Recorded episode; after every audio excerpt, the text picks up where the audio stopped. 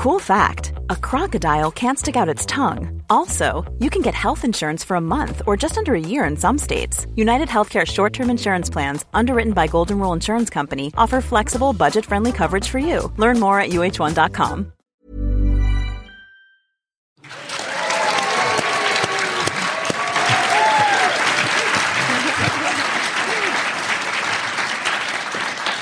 Well, welcome to this very special edition of The Naked Scientists, which is coming to you live from Chicago and the annual meeting of the world's largest scientific society, the AAAS, the American Association for the Advancement of Science. My name's Chris Smith, otherwise known as The Naked Scientists, and we're here at this conference with people from all over the world who are authorities in their own rights, and we've been hearing about lots of discoveries and challenges that are going on.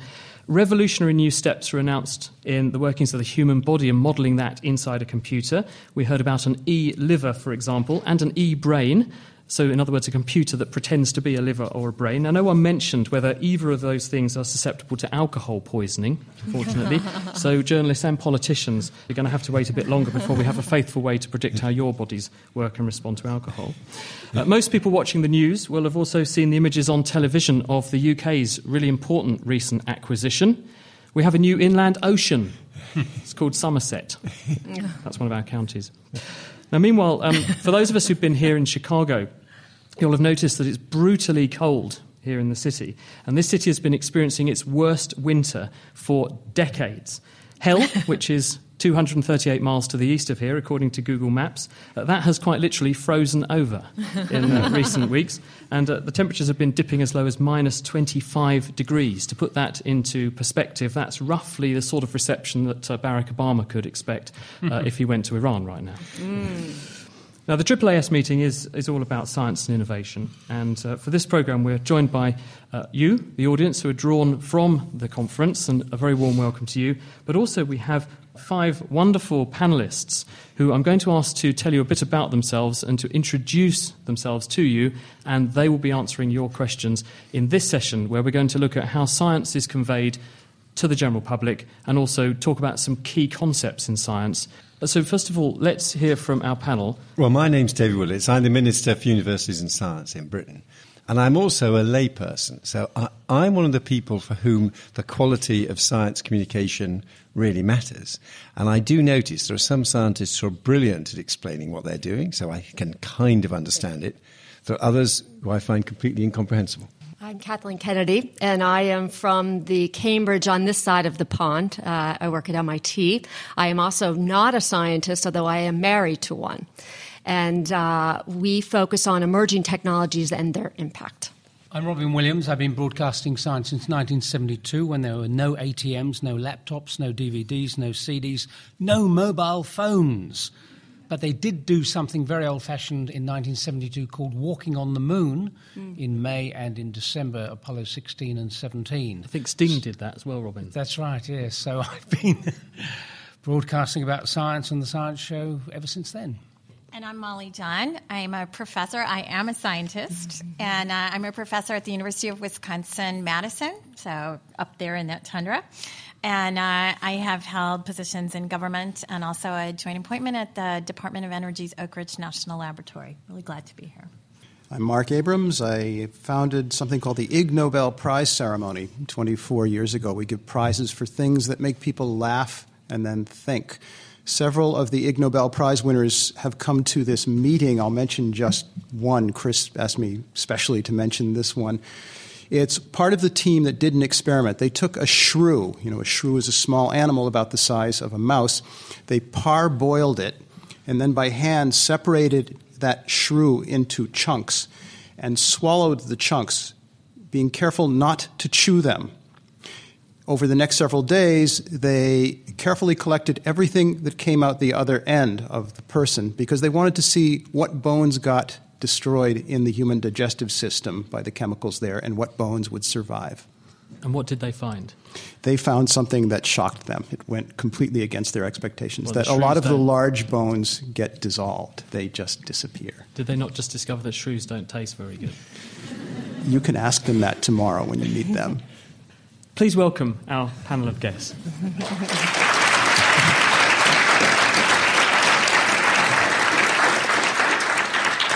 First of all, though, one of the things that uh, you've been championing, David, while you've been out here, are what you dub the eight great technologies. So, can you just very briefly tell us what those eight great technologies are and what your motivation is for raising them? Right. Chris has asked me to describe eight big general purpose technologies in three minutes. So here goes. First, I start with high performance computing and the software you need to set it to work and the big data behind it because that's, the, that's crucial for modern science. Secondly, I turn to space and particularly satellite systems, both as a really efficient way of transmitting data, probably still underappreciated, and uh, also a source of data, notably satellites, images, for example, of floods in England just recently. Then, third on my list of big general purpose technologies was robotics and autonomous systems, themselves actually made possible by the advances in very sophisticated uh, software, the different programs you need for all the functions of a robot. We in Britain are quite good at autonomous subsea systems, autonomous planes. They say in future a plane is going to be flown by a man and a dog. The man's job is to feed the dog, and the dog's job is to bite the man if he touches the controls.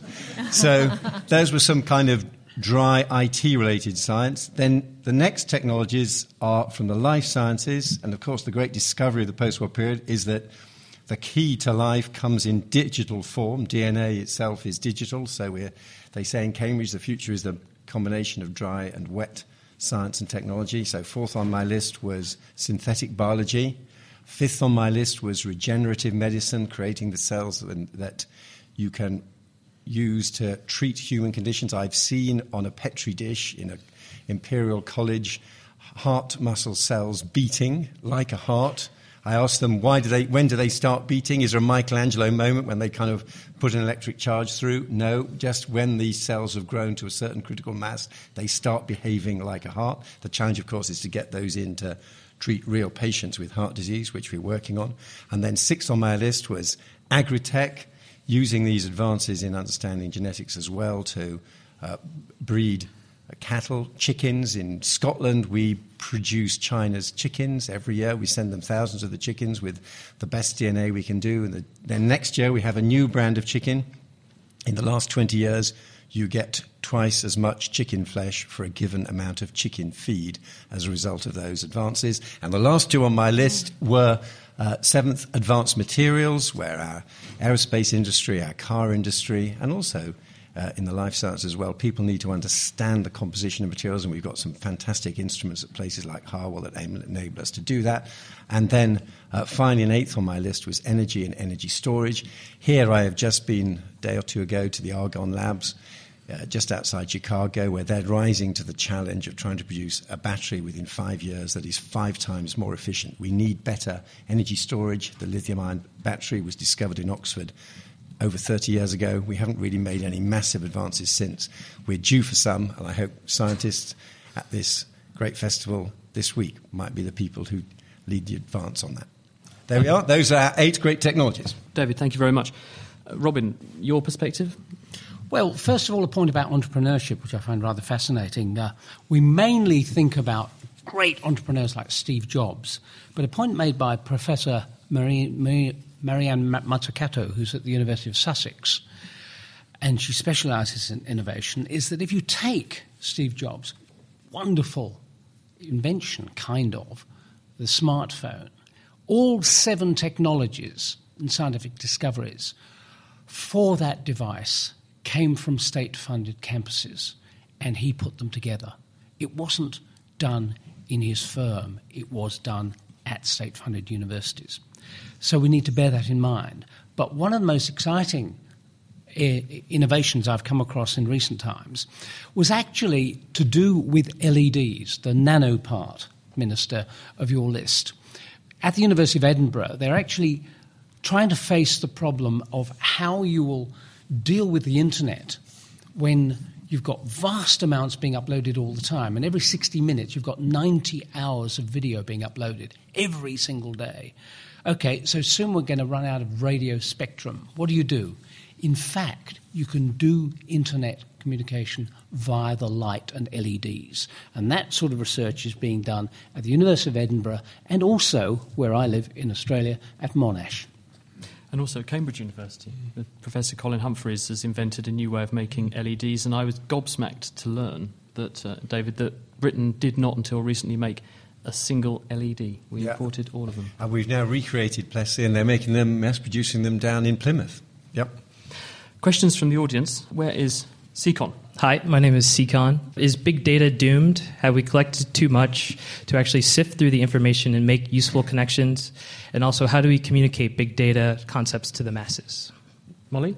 Well, I'm, I'm happy to take that question on. It's obviously a very important question, particularly in this country, um, with respect to uh, the opportunities and sensitivities that come with vast amounts of information. And Robyn's just mentioned the degree to which that information piles up. Um, have we collected too much information? That's that's one version of the question, but another question I think is even more important is: Are we collecting the right information? To steer our systems towards more resilience and out of risky, scary places, which, whether you're in the UK floating away or in Australia burning up or a little, couple hours of north of here freezing or in Alaska really hot or Sochi, um, we have made some, some major changes on this planet. And I would argue we don't know enough about that, nor have we thought about the ways in which those eight technologies and a number of others can converge to the mechanisms by which we create change, support change towards safer places for all human beings on Earth. Kathleen and know Kennedy. that we've done it. Kathleen Chris, I'd love to add to that. I, th- I was just in Singapore two weeks ago and moderated a panel uh, on it. One was the chief scientist from Facebook, who has now actually moved over to New York and is applying a lot of the big data knowledge that they had at Facebook to life sciences now. And Jeff Hammerbacher, he's now at uh, Beth Israel and building a lab there, applying that. And I think, I would say the answer is I don't think we're doomed at all. I think it's just very much early days. And there are a lot of things that we need to deal with, but I think there's a lot of exciting things ahead of us in the world of big data that's going to impact our lives. And tools such as visualization, which Oh, yeah. synthesize and allow us to explore the frontiers of big data that big data create for us. There's another aspect of it. There's a problem with big data, even with not so big data. When you get lots of this stuff, how do you see what's there? How do you see what patterns there? And especially what people often are interested in is they think they understand what this data describes, but they really need to know what's unusual. What is there some scary pattern or something? There's a tool that was invented about 40 years ago that almost nobody knows about, invented by a statistics professor at Harvard named Herman Chernoff. It's called Chernoff Faces. And he realized that most people are very good at recognizing different human faces, which have enormous amounts of detail that are only slightly different. So what he did was take any set of data, any collection of big data, you know, tax rates, death rates, all these things, and each of the kinds of data, he will instead um, have it show up in a diagram as one aspect of a face. Maybe the width of the mouth, of the mouth. Uh, another, you know, the tax rate might be the length of the nose, length of the hair, things like that. You can have as many as you want. And he discovered that people can spot patterns really easily when you do this. This was back about 1970, and the reason, or one reason it didn't take off, was he wrote a paper, and the last thing he says in the paper was, I did this uh, using this particular computer model. Uh, it's very expensive to print out even one face, but I think that in the future, the, the price of printing something might come down. David Willetts. Yeah, I agree that the I, I think big data is very significant, and I absolutely agree with what's just been said. The challenge is identifying patterns, and we will need very smart software to identify patterns. Uh, isn't there a scientist, I think, in, in Israel who already just took all the data that was available on people who had suffered a particular form of cancer and identify using that some of the underlying patterns that helped him to identify the genetic code that particularly triggered it. So I'm an optimist about what it can do. What we have to do in public policy is ensure that the data that is publicly financed, think of all the health hmm. data that is, emerges from publicly financed medical research in the countries represented around this room today. Imagine that future researchers had all that in machine readable form so you could harness that big data to do more research. That's the kind of thing which I think we need to do. Um, hi, my name is Brooke, and my question is in a little bit of a different vein. I was curious, especially with funding for science getting cut so much, how do governments decide which projects to fund? Molly, let's hear about the American story first, and then we can ask David for the UK perspective.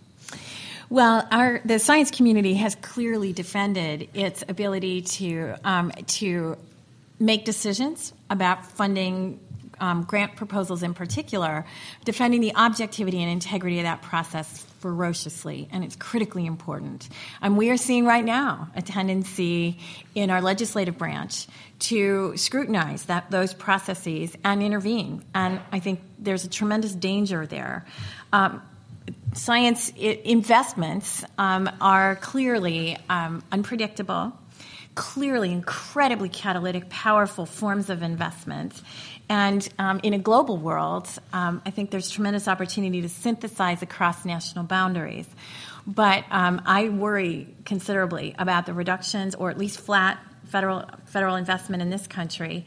And I have to specifically commend Minister Willetts for his defense of research investments in the UK, where I think um, both the science investment per se and the nexus between policy and science is really exemplary in a, in a global sense, one that I envy in a number of respects. So I think um, recognizing the, the critical public good in research and in science and in knowledge transfer um, is, is an insight that we have lost track of to some extent in this country. And um, the transparency that science creates is, is very, very important, especially in a democratic society. Kathleen, you were nodding just then. Well, I, I, I, feel like I'm in a lot of conversations around the world where you're looking at uh, the U.S. system and people are questioning it and thinking about in places like Russia and, and China, where it's more of a command com- economy, how they're able to all work towards solving one problem rapidly and that there's there's an interesting I think debate going on. And Chris told us that we wanted to introduce some concepts around debate, but I, I think it's a very interesting debate that I'd I'd love to throw out to the panel on on talking about sort of a, a, a command economy and a top down strategy versus more of the strategy like we have in the U.S and um, in Europe on how innovation's funded. Robyn, what do you think the role of the media is in connecting these things together? Well, the media tend to beat up promises. You know, it's, it's going to be an absolute fantastic breakthrough, and you, you virtually ring the bells about how this fantastic change is going to happen. We, we usually say five, ten years' time.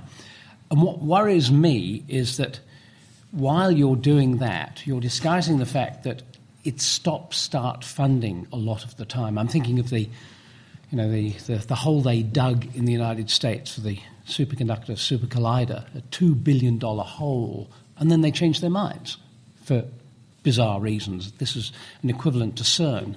And of course, the hole is still there. I think they use, use it to grow mushrooms or something. Now, this is all very well for big infrastructure, big science. I'm concerned about what we do in the media, promoting science so that young people think, okay, I'm going to commit my life to doing this.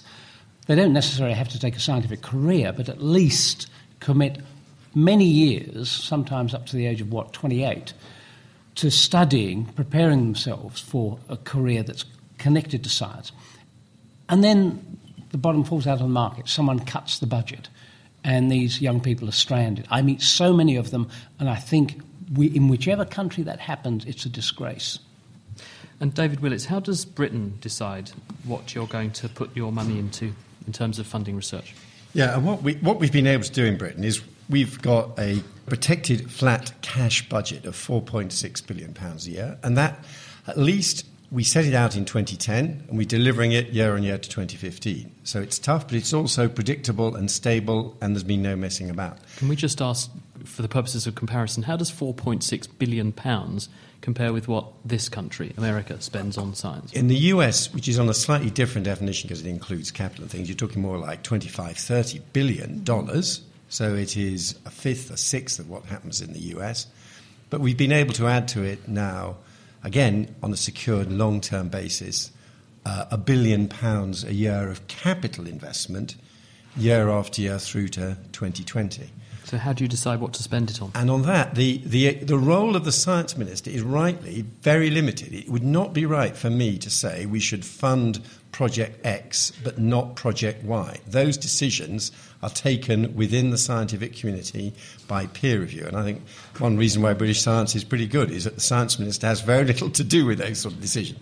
What we can do is decide broad priorities. And one thing that we've been able to, despite only being a medium-sized economy is, for example, keep a broad base where we keep our funding on humanities and social sciences alongside physical sciences and medical sciences. I wouldn't want to uh, cut one at the expense of the other. What we're now doing is consulting the community on big decisions on capital, which will ultimately be for ministers. So when we spend this billion pounds a year of capital out to 2020, are there some really big projects that we could do? And are there international partners with whom we could do them? So those big type of questions do come to ministers, but after we've decided how much the budget is for research councils, and I've kept the balance broadly unchanged, after that, within the research councils, what they spend the money on comes from the science community themselves, and I think that's the right way to do it. Let's start looking at how we actually attract people into science for a little bit. Hi, my name is Julia. My question is How do you communicate the benefits of emerging technologies like robotics when we don't fully understand what they'll be used for and how they'll work yet? Molly, what do you think? Well, one, one uh, place for advocacy that I think in this country we, we have often overlooked is the private sector because where these technologies have specific benefits, there are very smart people watching that horizon for a living. And so ensuring that we have um, good quality interfaces there where there where that pre-competitive investment where exactly that sits and what it is snaps onto competitive space is a really powerful um, model. I learned from the dutch actually. They call it the polder strategy um, something they have some experience with in terms of building common space to keep something bad out or grab something good. Um, so i would say that's one specific tactic i see more and more are diverse sectors banding together to explore potential. And, and of course, it's the technologies, but also their intersections that are really, really exciting. And, uh, and really important, both in, off, in offensive, you know, focusing on opportunities, but also in defensive ways, because we've got some significant challenges ahead if we're committed to using science and technology to care for our home and care for our kind. Marc, there must have been some Ig Nobel moments relevant to robotics. to attracting people to science? Well, I, I, think doing odd things, I think, attracts people. There was a television program called Star Trek. and if you talk to, uh, I don't think this is much of an exaggeration, pretty much any living scientist uh, under the age of, say, 60, um, they will start telling you stories about how watching that as a kid ended up not only pushing them, pulling them, inspiring them, whatever, to go and get involved in science. But if you listen to them long enough, they will, some of them, tell you stories about how the thing they invented, which ended up changing the world a little bit, it really was just a twisted version of the thing in episode 27. Da, da, da, da, da. So these things that seem kind of silly and are kind of silly, Star Trek and, and movies and TV shows and novels and things, they're also pretty powerful. And they're pretty powerful in ways that um, you, you can either tell people in a million words that they are powerful and why they're powerful, or you can just look at the faces of people who are affected by them. And Robyn Williams, when you were not busy on the set of Doctor Who and Monty Python, were you watching Star Trek? Yeah, I was watching Star Trek, um, not as much as some of the other films. You're not, you're not under 60. I don't think we want to cover those films, Robyn. no, but that is the imaginative display of, of the future. And as a science fiction, reading books, wonderful books with all sorts of imagination, from Jules Verne on to the most modern stuff. It's all there. And uh, I really do think that uh, making more of really what you can visualize, imagine, as well as put in the public place. I would like to see places where, like uh, the AAAS to some extent. We've got uh, science on display, but people could play with it and see the robots, the gadgets of the future, and what they might do, and, and experience them instead of having them remote and so far away that it's not part of their lives. Star Trek fan David Willetts? Yeah, and Star Trek is a great example because I remember watching it as a boy when people just used to walk up to those glass doors in the spaceship and the glass doors parted. There was no technology Oh, that made that you've forgotten the fancy noise that That makes- was there was a whooshing sound. Yeah, there's that was two stagehands pulling on ropes on either side to open the doors. Now, the David, I we- understand there are buildings in the British government that still use that system. Is that Who knows? But you see now. Now, within now, everybody's used to that technology, and, and, and a young person watching that wouldn't realise that that was when it was first shown ahead of what was technologically possible. What I ask as a layman is, I say to the biologist, when are we going to have that device that Scotty had to work out what you were suffering from by pointing his kind of sensor at you, and he used to run it up and down, and then you'd, you'd know what your medical status was. And the experts tell me we're about 25 years off that, but they think we will get there. And if you read Isaac Asimov, if you, if you read, um, it's amazing some of the things. Marshall McLuhan talking about envisaging a day when he would basically be on the internet. He wrote Yeah. that in the 1960s. So I think science fiction can set challenges and use its imagination to set challenges that then scientists rise to. Yes, I think you'll find that the cosmic screw, screwdriver is only two years away. And Chris, I have we- to yeah. just, can I just say, I just have to stress robotics is a great example where, inter, where opportunities at the middle and high school level have opened up incredible frontiers for students, some of whom might have this passion anyway, and many of whom would not. And clearly, that level of exposure at that time, as people are setting their courses, is a very important and exciting way to highlight the, the relevance and, and opportunity in this space and the need to work together. Yeah, I think Dean Kamen's project with FIRST Robotics is very interesting on getting um, kids involved in robotics. And, and his, his point on that is that he wanted to create basically the NBA of, of science geeks and using robotics like uh, kids aspire to be an NBA star, to be a first star. Oh, Joel Werner, science journalist. Um, like most good ideas at this conference, this question came from some spirited drinks had after the session yesterday. Climate deniers often use the tools of propaganda to further their campaign. Should science be embracing these similar tools? Or propaganda? Yeah. propaganda and lies? That's what you're asking. Maybe not lies, because that goes against the whole principle of science, I guess, but maybe propaganda. Marc? It's difficult. Uh, Arguments between somebody who wants to discuss whatever the topic is and somebody who simply wants to um, stick their foot out and trip the other person are they're not fair fights in either direction. Does anybody here have any any guidance for anybody in dealing with that? I, Well- I, I, I've been doing a lot of work in Russia lately. I was actually in Moscow four weeks ago, I think. And it's interesting this propaganda question that there's there's in a society like that there is still this idea. Of, I, I'm in meetings and often they talk about this, you know, science innovation policy that they're trying to build. That we should just do that in the innovation markets, and they they sort of talk about that if they talk about it enough, things will happen. And it's such a counter thinking to how, how science and technology is, is done here and in the UK, I'm sure, in that it's, it's, it's very much a bottom up type thing. And I think propaganda is about being a top down methodology. And so I, I think that there are certainly places in the world that are trying to do that, and they think if they push it down enough that it will happen. And, and my thinking is, is that that I see the way science works here, and I don't know that it seems to me counter the way that science actually happens. David? Yes, I, I think it would be dangerous to get into propaganda because it's the origins of propaganda. It was for propagating the faith, and science has to be a rational and skeptical inquiry.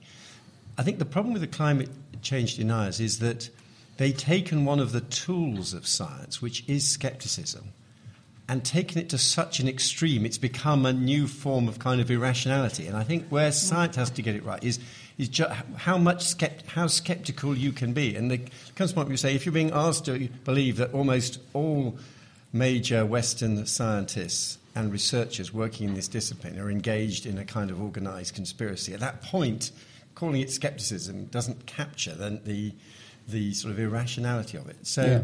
I think getting the balance, getting skepticism right is the best approach, Robyn. rather than going for the tools of propaganda. It just so happens I did my program, The Science Show, the first one in August 1975, and one of the guests was Lord Ritchie Calder.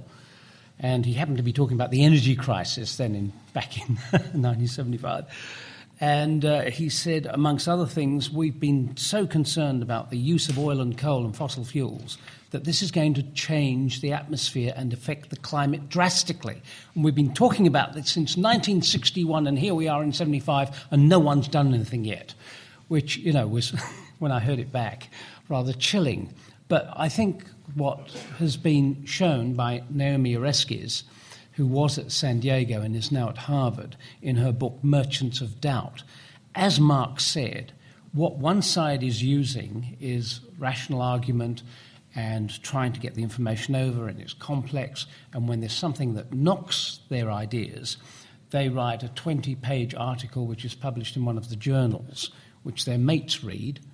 And on the other side, the people who are knocking climate science are using all the techniques of advertising, of propaganda, and the sowing of doubt. And Naomi Oreskes is citing the tobacco companies who, for 40 years or more, were trying to say that cigarettes may be okay, there is doubt about the science. So it's unequal, and I think it's time the scientists really got up, didn't use propaganda, but used short, sharp sentences and fought equally.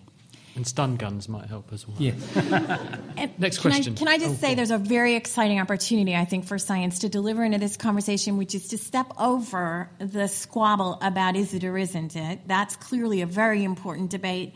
But science actually isn't about propaganda, it's about informing important things that human beings do every day. And there's terrible risk now that's, that is borne by very powerful people who can't yet fully quantify or reflect that risk. And one of the very exciting um, areas of convergence I see, and again, the UK is very central to this, is it's not just science and policy, but science, policy, and capital, particularly capital that underwrites risky, dangerous practices, and capital that may enable the delivery of the benefits of these technologies and innovations towards the, the very real dangers that are borne by all, not just scientists and not just those seeding the doubts. My name's Dara. Uh, we heard at a talk this morning that only one third of the American public believes humans evolved through entirely natural causes. So, my question is how do we move forward in communicating science to a public who still questions its most basic foundations? Kathleen, Are you talking about unnatural sex? Well, the approach that we take around talking about science is, is talking about it from the perspective of how is technology and science solving problems. So we start with talking about framing the problem, what is the problem, and then talking about the different areas of science and technology that are solving that problem. So the, I think it's, it's you want to be able to appeal to people on a very personal level of that they're seeing these problems in their lives and they're think, worrying about it for you know their children's world, and then thinking about how science are solving them. One question related to that is what does it matter? There Mm, are so many different things in the world to pay attention to or not. Uh, just look around you when you're sitting in an almost empty room, and you could spend all day describing all the things you see. So, one quest, this question of where did human beings come from? It is very important, but at the same time, it's maybe also completely unimportant to most people most of the time in their daily lives. So, they happen to believe something that pretty certainly is completely untrue. But what effect does that have? So, Robyn Williams, most people, to most people, it doesn't matter most of the time where we all came from. Agree? no, not good. I I didn't say good or bad. I just said what does it actually matter practically day to day for most people? No, ignorance, uh, well, the, the figures for the rejection of Darwin and evolutionary theory, I thought were something like in Australia about 30% of the population doesn't agree with Darwin's ideas. And I thought it was more like over half in the United States. Mind you, you're probably talking directly more about reproduction of human beings. But I think one way to do something about it is actually happening at this very conference. And the people from Science and Education, Eugenie Scott, is one of my heroes, who has been trying to show how you should free up education in the United States mm. so that you can actually teach Darwin's ideas freely and exchange these ideas without the impediment of that kind of restriction which apparently exists in many states. And that sort of thing will change the way these ideas are discussed very quickly. And David, have we had discussions in the British government about the issue of, of evolution and creationism? Um, it's come up a bit in education politics. I think where you, where you are in schools really matters. And there we have to just draw the line very clearly that there is science, and kids who go to science lessons are entitled to be taught science. And people who have a set of religious beliefs are entitled to have those religious beliefs communicated in lessons to do with religion. But what you can't do is have your religious beliefs taught as if they're somehow science. That is the boundary, I think, that we need to set in the approach to education. And that, after all, was famously fought out in that court case here in the US in the uh, 1920s. And it's a bit frustrating that those battles still keep on going on. But again, I think where scientists get sometimes make a, a rod for their own backs is that sometimes evolution is described as a theory. And when scientists use the word theory, it's, it's, when you say theory, it doesn't mean it's some kind of abstract idea that you know may or may not be the case. It's like saying gravity is a theory. It is an account of reality, and Sometimes the word theory is used, like the word skepticism, to erode what seems to be a settled and empirical observation about the way the world works. Imran Khan. First of all, my inner Trekkie will never forgive me if I don't point out that it was actually Bones, not Scotty, ah. who had the medical tricorder. Ah. that is a proper Trekkie. but it did make me think about the tricorder and you know what would happen if we invented it and, and used it and who would get, get to benefit from it. And it reminded me of a quote um, from Bill Gates, who said that at the moment, globally, we spend more research on male pattern baldness than we do on malaria. And some members of the panel might have a different perspective yes, on wrong this. With that, but it, but it does give you pause for thought. You know, do you, are we as a, as a as a nation, are we as countries like the UK and the US not doing enough to reverse global inequalities? In fact, are the are the technologies we're researching and prioritizing going to deepen global inequality rather than reduce it? And what should we, as people attending this conference, do about that? What do you think, Molly? Um, I think it's a really important question for this century, right? And I will say that uh, as a science community, we don't even know how to characterize global inequality beyond economics. And I would argue there's a great deal more for us to learn about that. One of the exciting things I see is a recognition of the fact that inequality as a characteristic of human systems is extremely important beyond doing the right thing. For example, inequality tracks poverty, it tracks um, civil instability, attracts a lot of things that, that are of concern to very powerful players.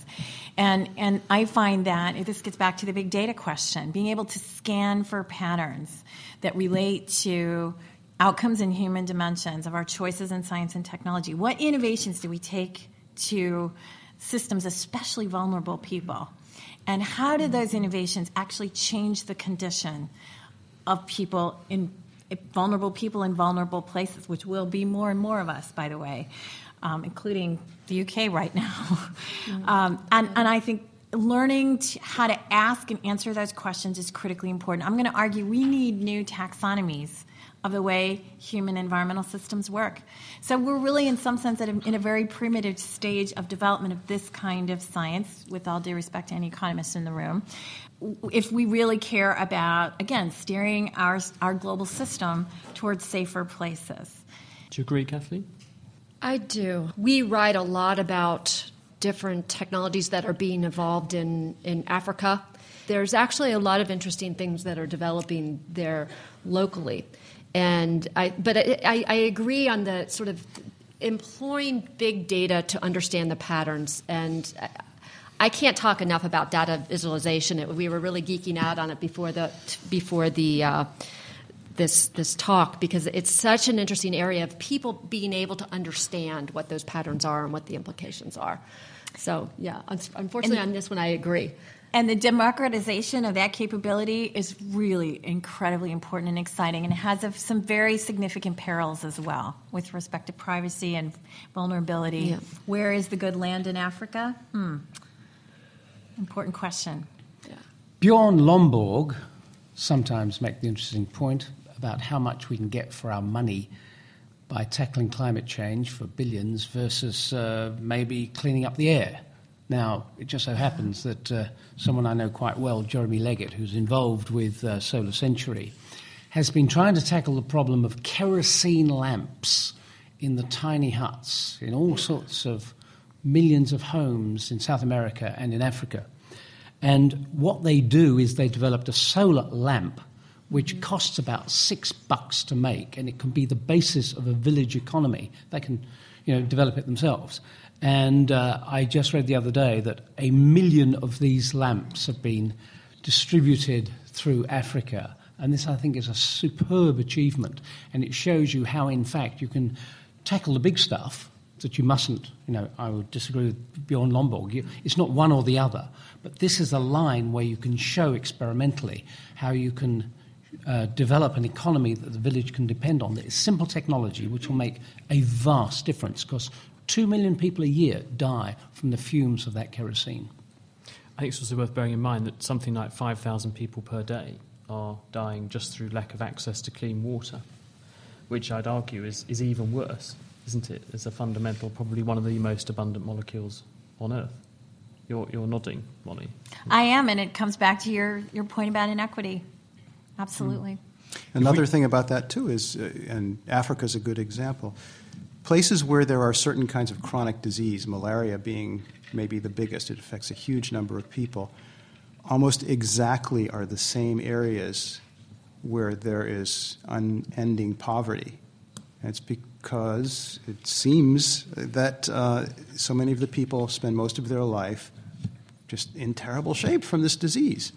If they weren't doing that, they would be a lot more vigorous, a lot more everything, and uh, a much smaller chunk of all of the resources food, money, electricity, whatever would have to uh, would be able they'd be freed up to do the things that we do here in America and Britain and places where we don't have millions of people who are spending their lives suffering from this horrible disease every moment. I think this is where there is there are real things that scientific advances can do, and we shouldn't forget the, the state of the debate about GM crops in Europe, which is very different from here in the US. And if you were looking to do something that would really help Africa feed themselves and tackle some of the uh, illnesses and diseases affecting kids, um, then GM crops is crucial. And if Europe continues to send out this rhetoric that GM crops are somehow bad and dangerous, and that has an influence on policymakers in Africa so that they do not feel that they can plant or use the drought resistant wheat that is being developed by GM technologies. And that is something that is going to cost tens of thousands of lives. So we should never forget the, the real world consequences of some of these decisions taken in political environments um, around the world.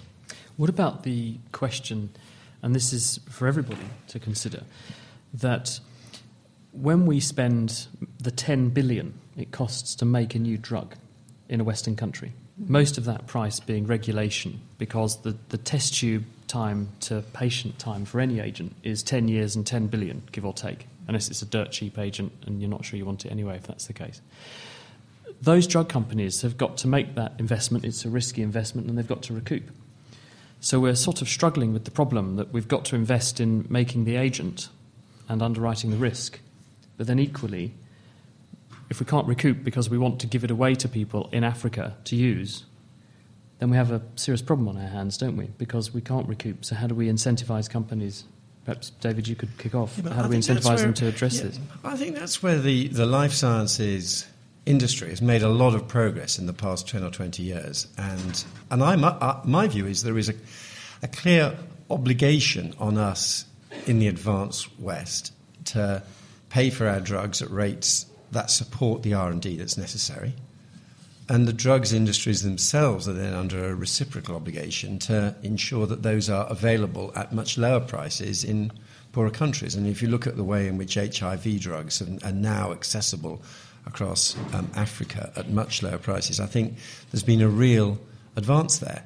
And again, sometimes this research goes directly.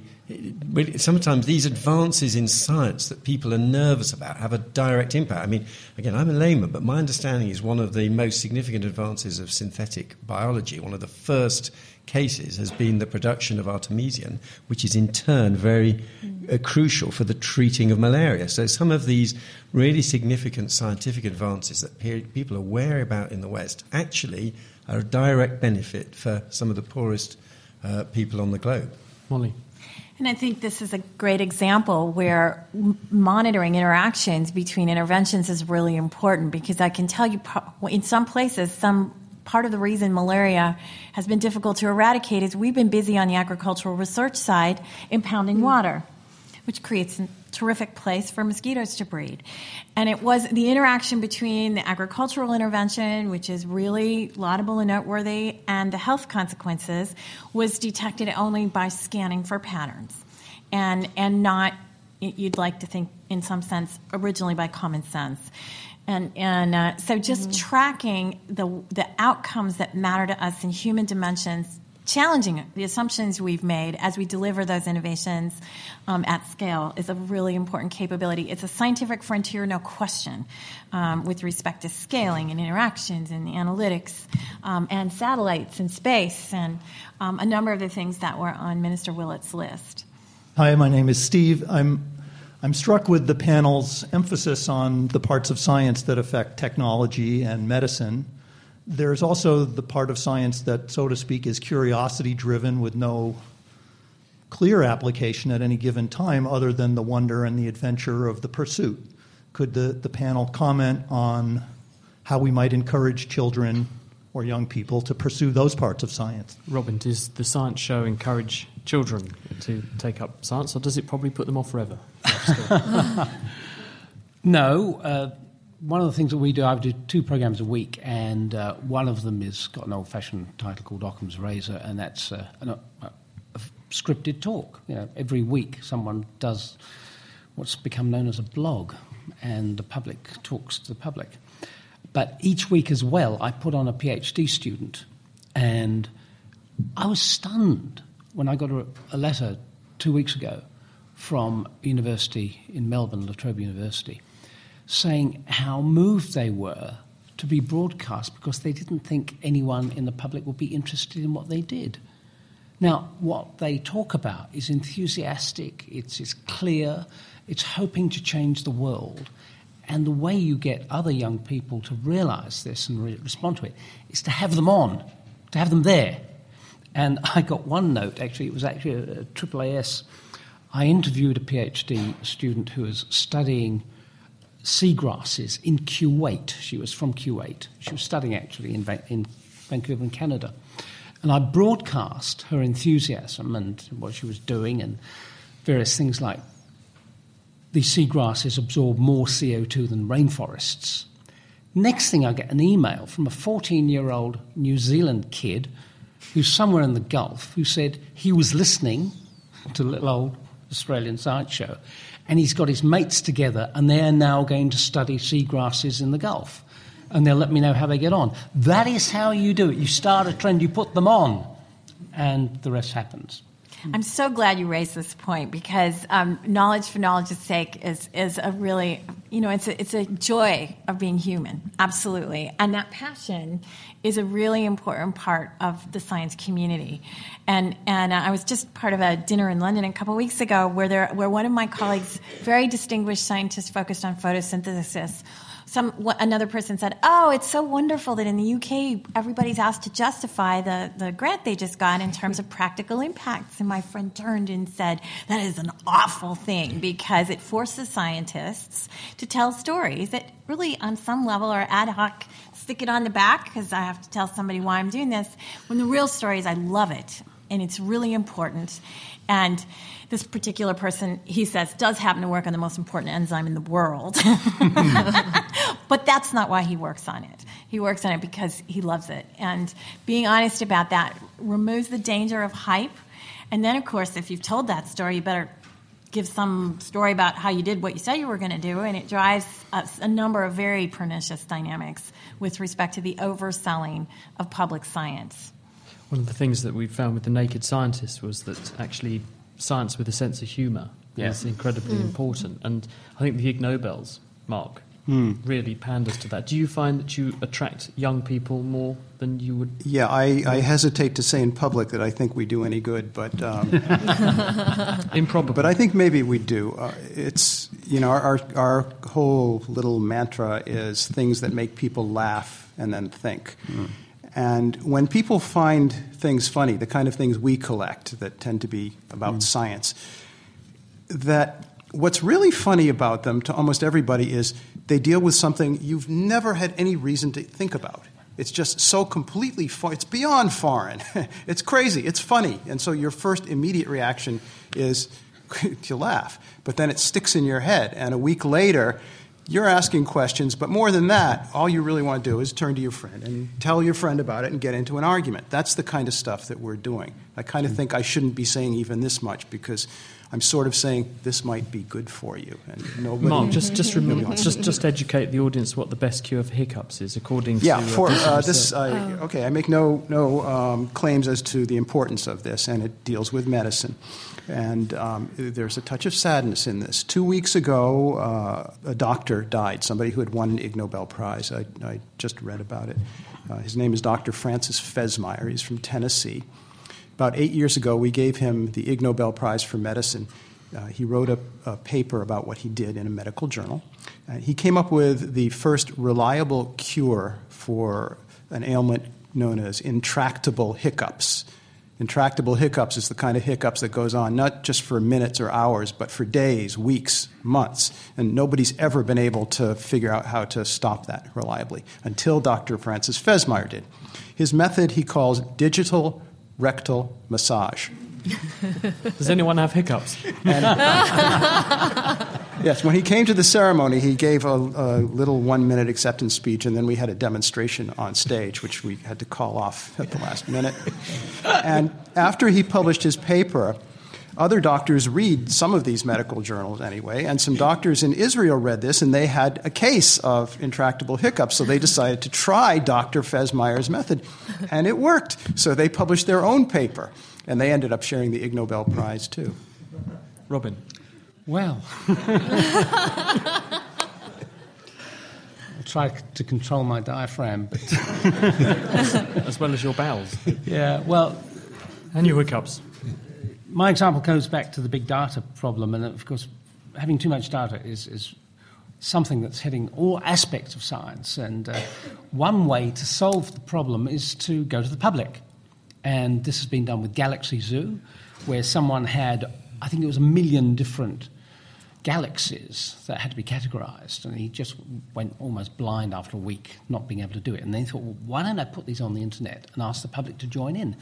And as someone said, uh, the server nearly melted. And there are other examples of this, such as in Tasmania, where they have RedMap, where you take a picture to see whether certain organisms have moved further south or north than they normally are, and showing that climate change is biting. Now, this was mentioned in uh, a s- program series on the BBC and the ABC by Lisa Jardine called The Seven Ages of Science. And in the last episode, Lord Krebs, John Krebs from Oxford, said, We've been doing this in environmental science forever because you need to track, say, where the birds are and how many of the population have changed and various other animals as well. So that public science can enlist six year olds or 90 year olds, and they're working together fabulously. And they're part of science, real science, and it makes all the difference. I got an email a couple weeks ago that said, Dear Dr. Jahn, I need to um, tell you, I need to ask you some questions about genetics. Can I call you? And I assumed, this, this connects to what Robyn just said, I assumed it was one of our undergraduates who hadn't learned proper email etiquette. So I wrote back and I said, um, Dear Sophie, I, I assume you're a University of Wisconsin Madison undergrad, and when you write somebody, you know, with requesting time, it would be good if you would explain what your project is and who you are and what you're doing. Well, Sophie was a sixth grader. Oh. and Sophie had been handed an iPod, and Sophie had been involved in projects like this. through her school. And Sophie got really interested in genetics and wrote me. So, so I wrote back and said, I, I got this lovely email, did an interview, and then I got an email from her mother. And she said, Well, when I asked Sophie why she didn't introduce herself properly, she said, I've always been told I shouldn't share personal information over the internet. so that's a frontier I'm excited about exploring. And after she got Molly's reply, Sophie's now in therapy. no, no, we Um, had so a we- wonderful we're- interview. We're running out of time, so just some, some thoughts, closing thoughts from, from you, Kathleen. Sure. I think I've been looking over your shoulder, hoping that we would get to this one question about 3D printing, which was invented at MIT and one of my favorite topics. But uh, also, I think the advent of 4D printing, which is which is new and, and very exciting, and seeing how it This sounds like the history of razor blades, where they keep adding one more blade. I, I know exactly, and uh, but the 4D is time, and sort of there's a lot of interesting applications with that. So uh, across multiple areas of science, so that would I would be a parting thing to keep your eye on. Last word to David Willetts. Well, in this question about how we interest children in science, I think the evidence is that there's two things above all that get them interested dinosaurs and Mm. space. Yes. And Yes. yeah, and the number of scientists I meet who are now biochemists or whatever, but they said it was initially astronomy or the Apollo moon missions or something like that that got them interested. And we're fortunate, Britain, we're going to have in Tim Peake, we're going to have our first major astronaut on the space station next year, and we're going to use that as a great opportunity to communicate the excitement of science around the schools and school kids of Britain. and you're you going got to him send a dinosaur into space. Have you, That'll be the next chapter. Have you got him learning David Bowie numbers already? Yes, it's, it's Major Tim Peake. We have run out of time. Please join me in thanking our panel, who are David Willetts, Kathleen Kennedy, Robyn Williams, Molly Jahn, and Marc Abrahams.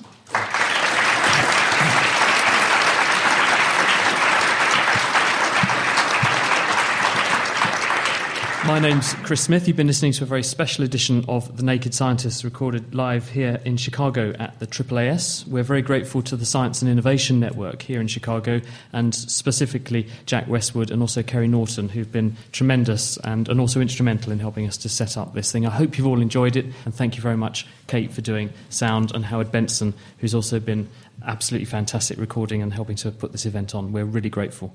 Goodbye.